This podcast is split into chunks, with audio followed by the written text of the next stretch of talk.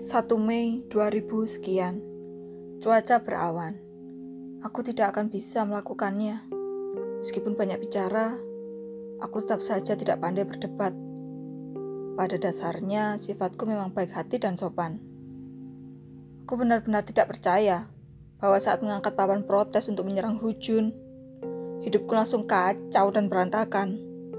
Seperti telur rebus yang dibiarkan tergencat dalam tas selama satu minggu. Kenapa kau hidup seperti ini? Aku pun sebenarnya sudah muak mendengar pernyataan itu berulang kali. Semua pekerjaan yang tidak menyenangkan selalu dilempar kepada kenyong sajalah. Kepala bagian Namunhi biasa dipanggil Munhi si galak fotografer yang tidak pernah asal-asalan dan selalu mengerjakan tugasnya dengan baik. Suhuan biasa dipanggil Suhuan si perfeksionis. Itulah beberapa julukan terkenal di kantor. Dan entah mengapa, yang paling terkenal adalah Kenyong sajalah. Julukan itu kuperoleh karena sama sekali tidak pernah menulis artikel yang benar-benar berkualitas. Dan selama 27 tahun hidupku, Aku baru satu kali berpacaran sungguh-sungguh. Sampai kapan pun, nama itu sepertinya akan terus melekat kepada aku. Ketika temanku mengikuti ujian wartawan, aku menemaninya dan iseng-iseng mengikuti ujian itu juga. Temanku ternyata gagal dan aku lulus.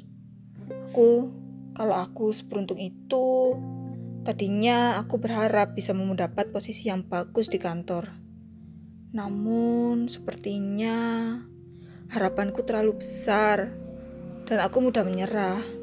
Mungkin karena sebenarnya menjadi wartawan bukan mimpiku, sehingga aku lebih mudah menyerah dibandingkan yang lainnya.